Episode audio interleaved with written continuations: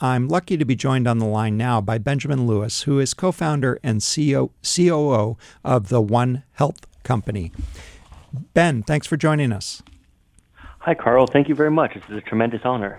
All right, so I'm going to give our listeners the URL. It's it's long but straightforward, unambiguous. So the URL is the sentence or the statement, the One Health Company. No hyphens, no spaces, just the One Health Company.com. All right, Ben, give us the elevator pitch for the One Health Company. Okay, so the, so the One Health Company is changing the way that animal testing is done. And we're totally turning on its head from something that actually hurts animals to something that actually benefits animals.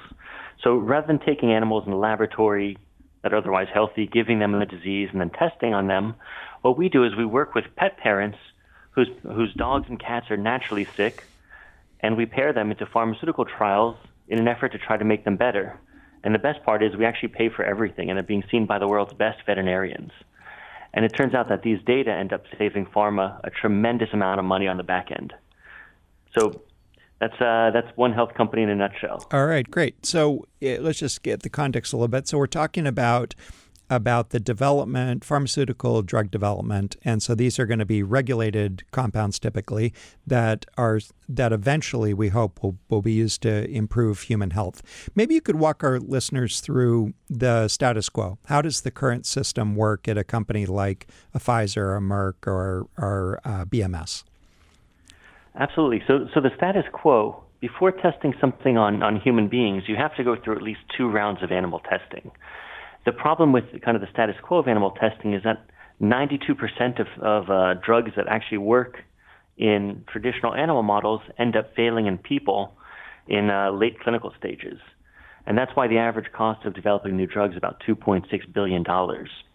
And the, the primary, I guess, reason for this 92% failure rate is actually just crappy animal models. It's really difficult to induce, to essentially make an animal sick that is otherwise healthy. And this particularly applies to cancer. So what's really interesting is our pet dogs are diagnosed with about 6 million cancers per year. And there's only three FDA approved therapies to treat them.